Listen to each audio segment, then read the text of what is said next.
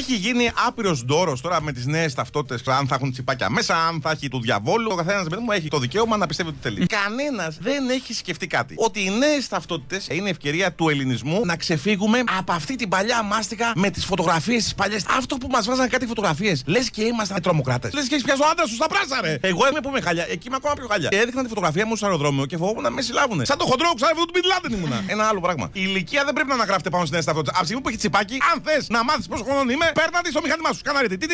Αυτό που πήγαινα στο αεροδρόμιο σε μια δημόσια υπηρεσία και λέγανε ετών. 84 γεννηθή. Α, μάλιστα, ο κ. Λαμπρόπουλος, 40 χρονών. Εγώ ρε φίλε και να σου πω, Α, ο Μανώλης, τον έχει 3 εκατοστά. Η Μαρία με τα μικρά φυσικά. Η Αντωνία που τη χωρίς άντρας. Θα λέμε τέτοια πράγματα. δεν θέλω να ακούγεται δημόσια ηλικία μου. Το μόνο που πρέπει να μείνει ίδιο στις ταυτότητες καινούργιες είναι αυτό με το ύψος. Τι λες, ρε, γιατί να μείνει το ίδιο. Γιατί πάντα όταν πηγαίναμε στην αστυνομία σε μέτρα και σου λέει και ένα 75. Γράψε 90. Σε μένα το λες. Σε όλους. Πόσο σε έκανε μετρήσει. 1,63. Και είσαι;